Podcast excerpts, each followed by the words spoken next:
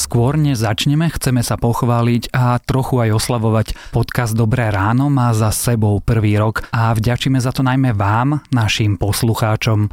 Ďakujeme. Ďakujeme. Ďakujeme. Ďakujeme. Ďakujeme. Ďakujeme. Ďakujeme. Ďakujeme. Je streda 31. októbra a dnes, napriek tomu, že už je takmer november, bude nezvyčajne teplo. Najvyššia denná teplota sa vyšplhá na 15 až 20 stupňov. Obloha bude jasná až polooblačná. Vítajte pri Dobrom ráne, dennom podcaste Deníka Sme. Moje meno je Zuzana Kovačič-Hanzelová. Ešte predtým, než začneme, máme na vás aj malú prozbu. Ak nás radi počúvate a chcete nás podporiť, najviac nám pomôžete, ak si nás predplatíte na Sme.sk lomka predplatné, alebo ak svojim priateľom poviete o našom podcaste. Ďakujeme. Aj počas jesenných dní môžete zažiť letného rúčavy. Kliknite na dovolenka sme SK exotika a vyberte sa na Maldivy, Kapverdy alebo Kanárske ostrovy.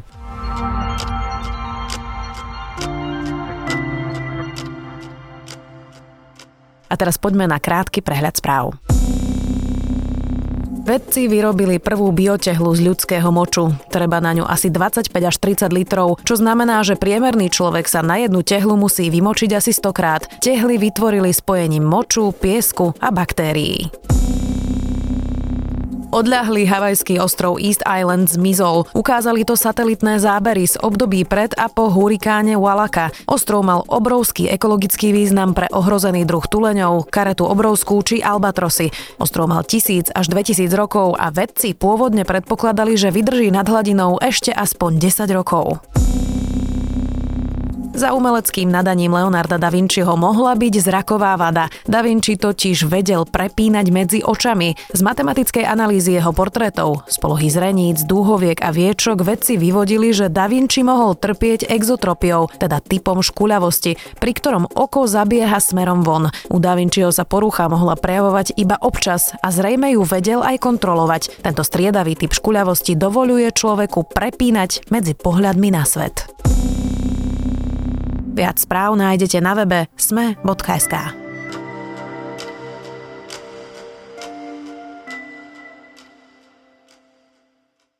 Angela Merkelová nechce znovu kandidovať ani do spolkového snemu, čo definitívne vylučuje jej ďalšie možné pôsobenie v úlohe kancelárky. O funkciu v rámci EÚ nemá záujem a zároveň po 18 rokoch končí na poste predsedníčky CDU. Zatiaľ zostáva kancelárkou. Oznámila to po zlom výsledku strany vo víkendových voľbách v Hesensku. Automaticky sa tak otvorila diskusia, čo bude po ére Angely Merkelovej, aká je budúcnosť únie bez silnej kancelárky. O tom už sa budeme rozprávať s Matúšom Krčmárikom, šéfom zahraničnej redakcie. Erstens, auf dem nächsten Bundesparteitag der CDU im Dezember in Hamburg werde ich nicht wieder für das Amt der Vorsitzenden der CDU Deutschlands kandidieren. Matúš, čo to znamená, že teda Angela Merkelová už nebude kandidovať? Znamená to to, že v decembri, keď si CDU bude voliť nového šéfa, tak e, Merkelová už nebude kandidovať, ako si povedala. Tým pádom e, zvolí sa nový líder. Merkelová ale ostane na čele vlády, kde by mala byť teda do roku 2021, keď sa konajú ďalšie voľby do parlamentu a ten nový líder by už v tom roku mal byť kandidátom na kancelára alebo na kancelárku. Nahradiť by ju mohol kto? Predsa len ona je veľmi populárna, veľmi výrazná. Asi sa ťažko hľada druhá Angela Merkelová? Ťažko sa hľadá, to je fakt. Hovorí sa v zásade o troch menách, aby som to tak prešiel. Ide to o tábory, či sú za Merkelovú, alebo nie tak veľmi za Merkelovú, alebo priamo proti Merkelovej. Keď sa pozrieme do tábora proti Merkelovej, tam sa najhlasnejšie spomína meno Jens Spahn, ktorý je v súčasnosti minister zdravotníctva, o ktorom dokonca jeden z lídrov AFD, teda extrémistov povedal, že on by mohol byť problémom pre AFD, ale nemyslí si, že nejaký iný prípadný líder CDU by mohol byť len teda Jens Spahn. Jens Spahn má 38 rokov, takže mladý pomerne, ale v parlamente je už od roku 2002. Skúsenosti má, on sa vyhraňoval voči Merkelovej najmä počas utečenskej krízy, keď hovoril, že CDU presadzuje príliš taký humanitárny pohľad a musí dať viac najavo, že nemôže každý prísť do Nemecka. Takže to je jeden kandidát.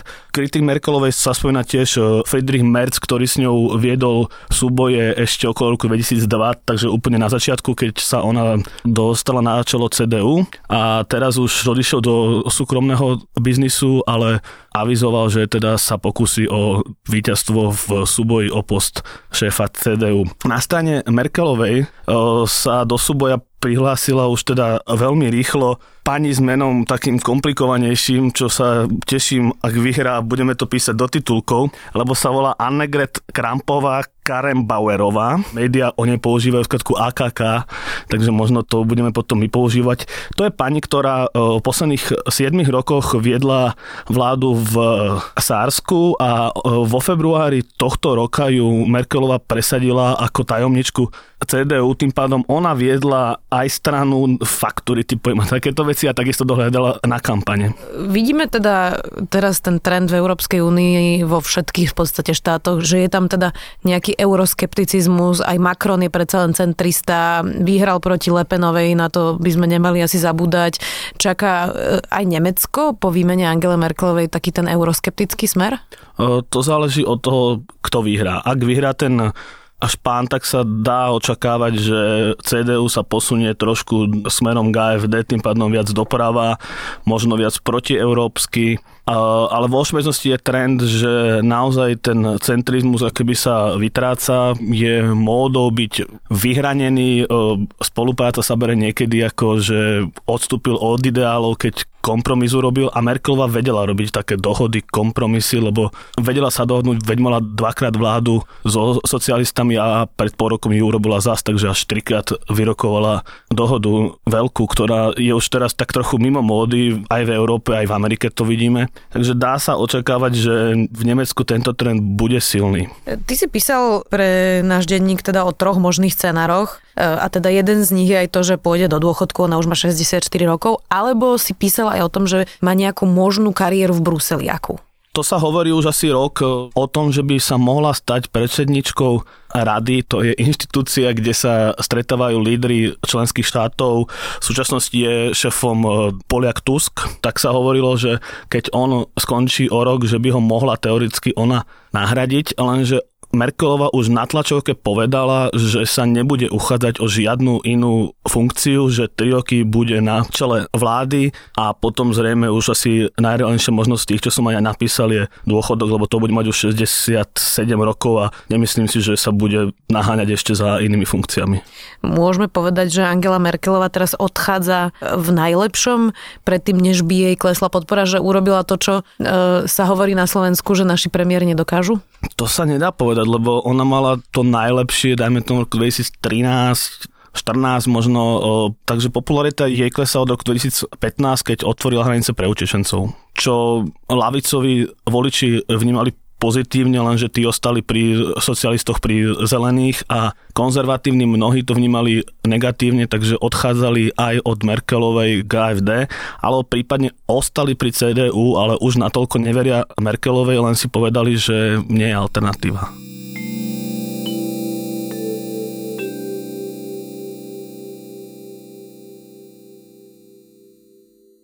Keď Merkelová e, vstupovala do funkcie, tak e, veľmi tomu v roku 2005 neverili ani v Nemecku. Gerhard Schröder povedal vtedy, že nemá na to, aby bola kancelárkou.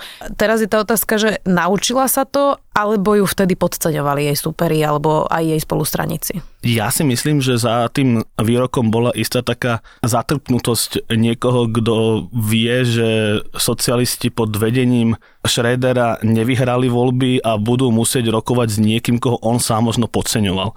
Lebo Merkelova dokázala v rámci CDU prejsť cez hlavu napríklad aj cez kola, čo je legenda CDU aj Nemecka ale ak by teda bolo možné, že v roku 2005 na to ešte nemala, tak určite po 13 rokoch vieme povedať, že sa ukázalo, že sa veľmi rýchlo naučila a ukázala sa ako štátnička, ktorá zvláda ťažké okolnosti a vie rokovať a dohodnúť sa. Aká je vlastne Angela Merkelová politička? Hovorí sa o nej taká tá známa historka e, s Vladimírom Putinom, že ona má strach z psov a on na schvál na to rokovanie priniesol psa a že ona na sebe vlastne nedala vôbec znať, že sa bojí a že tým si získala jeho rešpekt. Aká je ona? Je to taká tvrdá železná lady, keď to tak nazveme?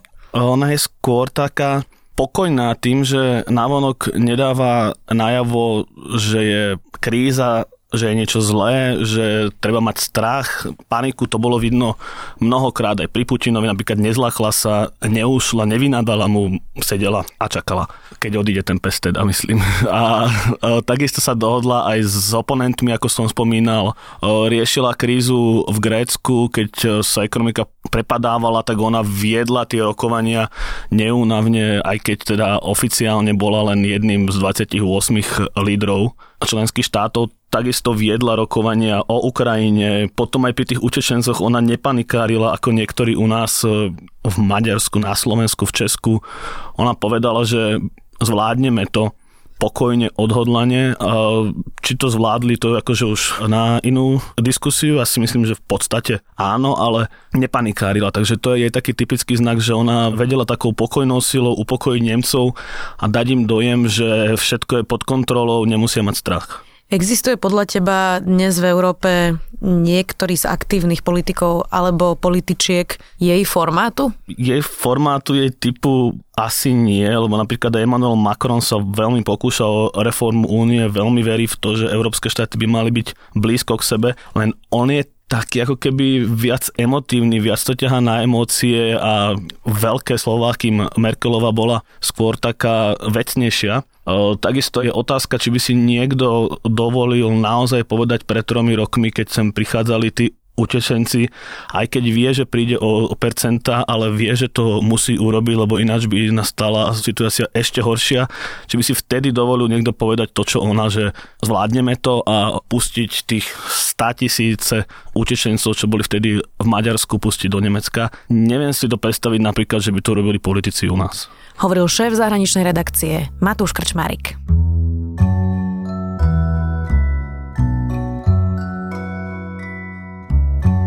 Počúvali ste Dobré ráno, denný podcast denníka Sme so Zuzanou Kovačič-Hanzelovou. Už len na záver pripomeniem, že Dobré ráno nájdete každé ráno na titulke Sme.sk, v dennom newsletteri Sme, alebo sa prihláste na bezplatné odoberanie každého dielu vo vašej podcastovej mobilnej aplikácii. Dobré ráno nájdete aj vo vysielaní Trnavského rádia, na streamovacej službe Spotify alebo v domácich hlasových asistentoch od Amazonu a od Google. Samozrejme všetky epizódy sú aj na adrese Sme.sk lomka Dobré ráno. To je na dnes všetko. Majte úspešný deň.